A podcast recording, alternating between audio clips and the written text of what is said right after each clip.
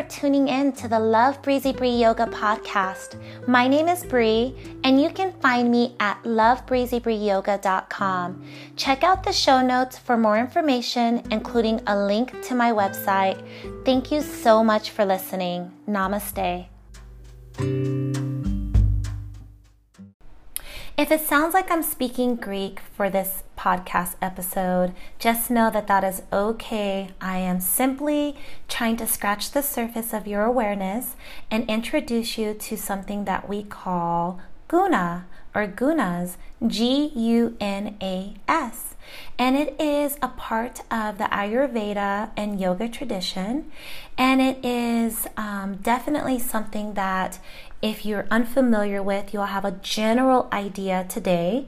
But um, there's so much more information, and um, I, like I said, I just wanted to at least give you the introduction to the gunas. Now, in the philosophy of yoga, these three gunas, or as they are known to be qualities, emerge creating the essential aspects of all nature. That includes energy, matter, and consciousness. These three gunas are tamas, which is darkness, rajas, which is activity, and sattva, which is beingness. All three gunas are always present in all human beings and objects surrounding us, but vary in their relative amounts. Now, we as humans have the unique ability to consciously alter the levels of the gunas in our bodies and minds. The gunas cannot be separated or removed in oneself, but can consciously be acted upon to encourage their increase or decrease. And a guna can be increased or decreased through the interaction and influence of external objects, lifestyle practices, and thoughts. So the first one we're going to discuss is tamas, T A M A S, and it is a state of darkness, inertia, and inactivity. Now the tamas manifests from ignorance and deludes all beings from their spiritual truths. So we want to reduce the tamas to avoid um, basically being in this state. And we do that by the foods we eat, which reminds you of the Ayurveda practice, um, oversleeping, overeating, inactivity, passivity, and fearful situations. And those types of foods that are um, that increase tamas in the body include heavy meats and foods that are spoiled, chemically treated, treated, processed, or refined. And even if you do not understand tamas, you can understand that um, bringing in that kind of energy in your body is not going to have the most beneficial effect on the other side, right? Um, and you do not need yoga and the philosophy of yoga to just have that general idea that what you take in is what you receive, and what you receive is what you're able to also give. So um, I, I, love that idea because it is um, really creating that mind body spirit balance that we are always reevaluating um, through our yoga practice and possibly just in life. Now, rajas, R A J A S, is a state of energy, action, change, and movement. And the nature of rajas is out of attraction, longing, and attachment. And raja strongly binds us to the fruits of our work. To reduce rajas, we want to, of course, um, think about the foods that we take in again, and we'll talk about that in a moment. Over exercising, overworking, loud music. Ah, I love loud music. Excessive thinking and consuming excessive material goods. And those foods are like fried foods, spicy foods, and stimulants. Again, taking this back to the episode that was published regarding Ayurveda, you can see how this realigns itself there. Now, sattva or S A T T V A is what we're looking for. It is a state of harmony, balance, joy, and intelligence. It is the guna that yogis achieve towards as it reduces the rajas and the tamas and thus makes liberation possible. Now, to increase sattva or reduce both rajas and tamas, we want to eat the right foods for this energy, enjoy activities and environments that produce joy and positive thoughts. That sounds inherent, right?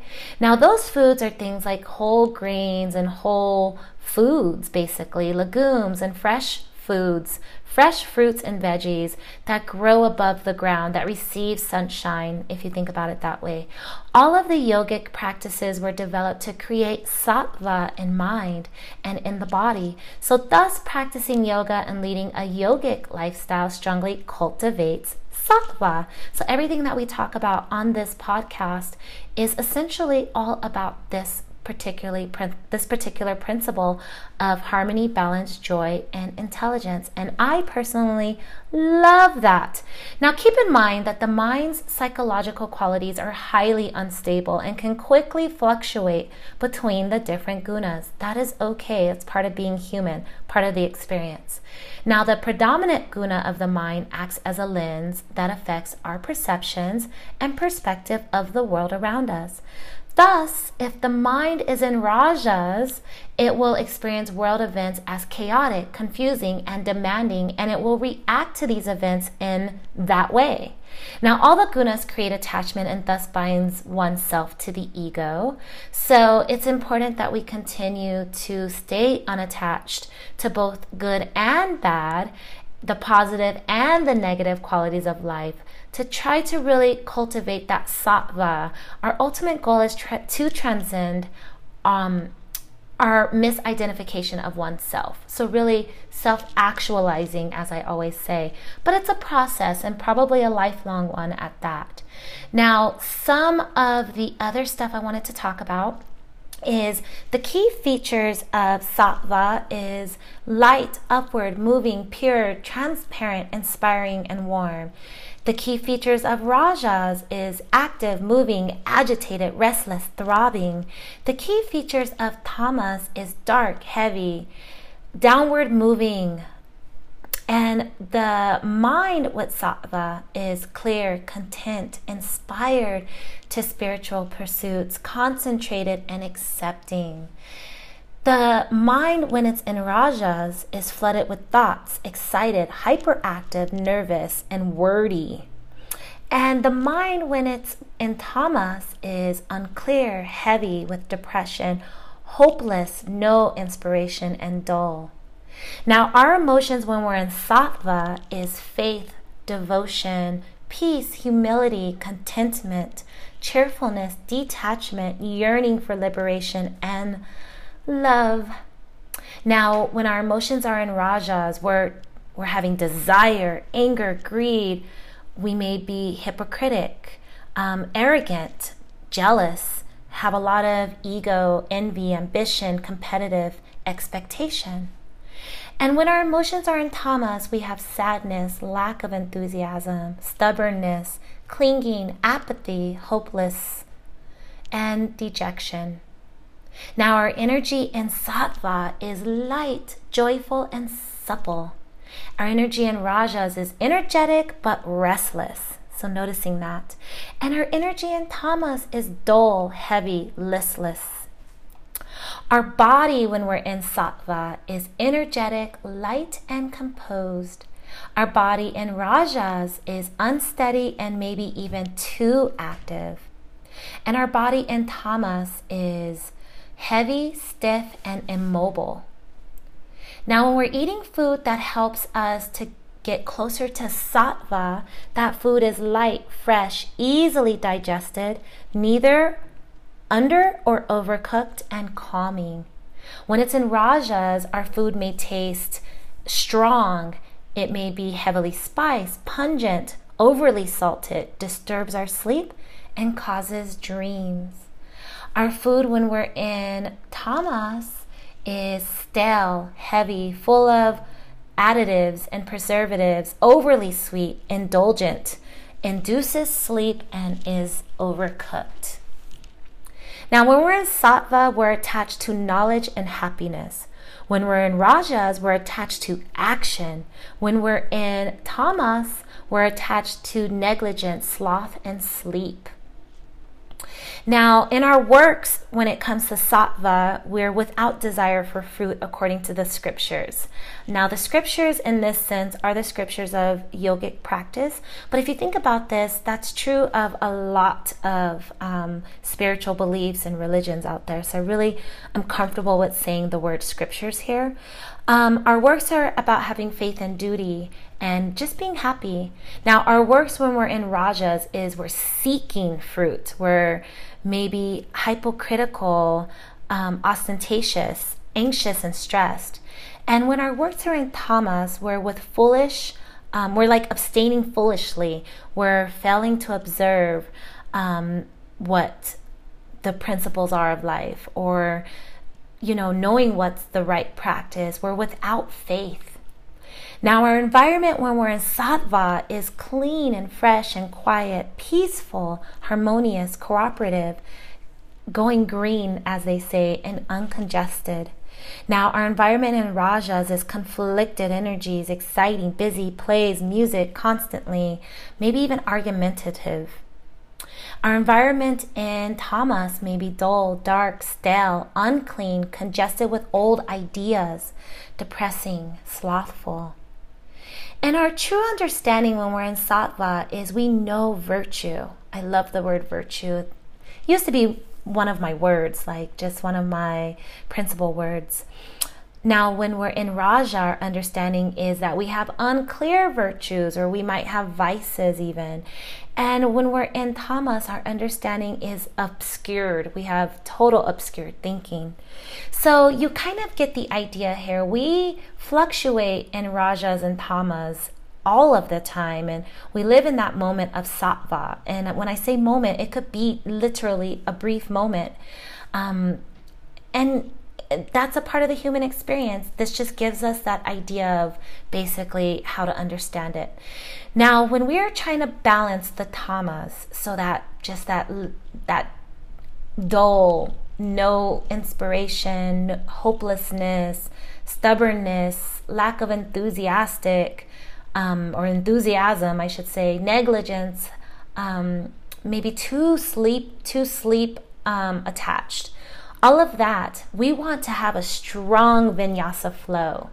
We want to create moving meditation. We want to do sun salutations, back bends. We want to do balancing poses. We want to minimize our forward bends here. We want to hold our poses for less amount of time. Um, we don't want to sit in long um, meditative practices. We want to have even maybe a shortened shavasana. We don't want to go into that deep meditative, even possible sleep um, state of mind and body. And we want to practice pranayama breath work for several minutes, maybe like a nadi practice or um, Kapalabhati practice. So we want just this strong practice. What comes to my mind immediately when I think of balancing the tamas is really just bringing on that like an Ashtanga yoga practice or a Bikram practice, um, practices without music, practice where you're really introspective. Um, but you know, this type of practice actually doesn't lend itself to if you're already in a Raja state of mind.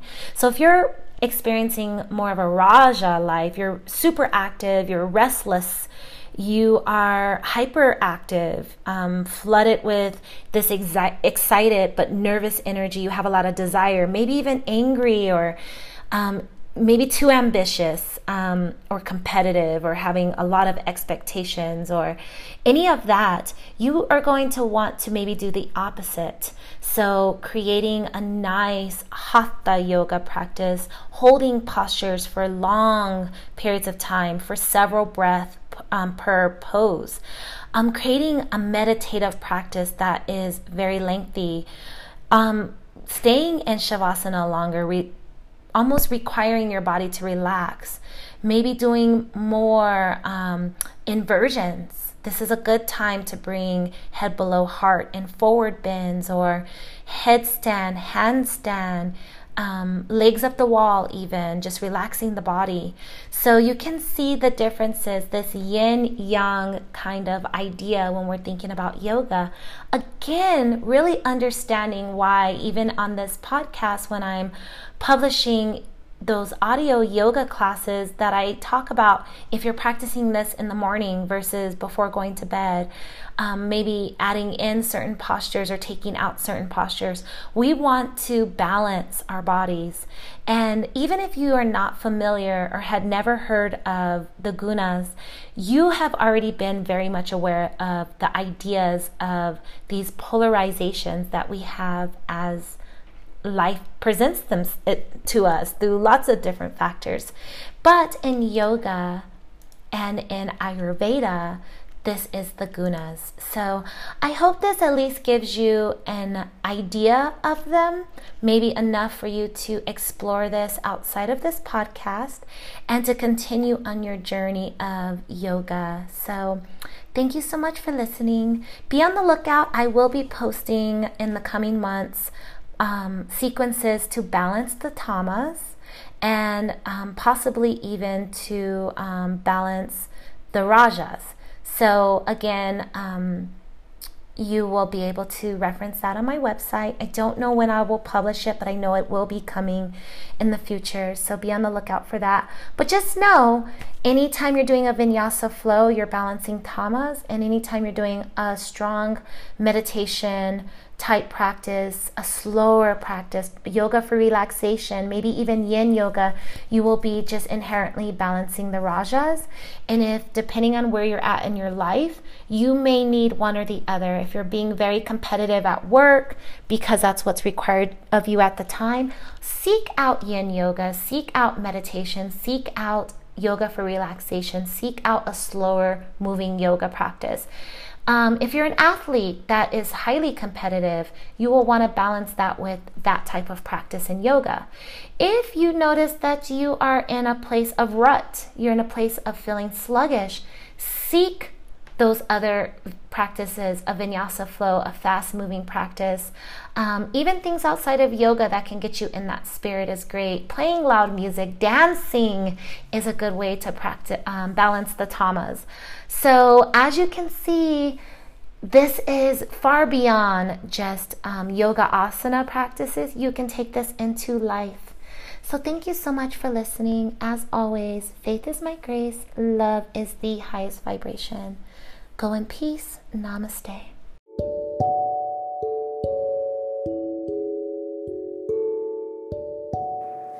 I am so honored that you are listening to the Love Breezy Bree Yoga podcast. Never miss an episode. Download the free app on iTunes, Apple Podcast, Spotify, or Stitcher. Please also rate the show with five stars. I would greatly appreciate that. Visit me on my website at lovebreezybreeyoga.com. I include free yoga sequences every single month. You can leave a comment or message me and we can connect. Thank you so much. Have a wonderful, wonderful personal practice. Namaste.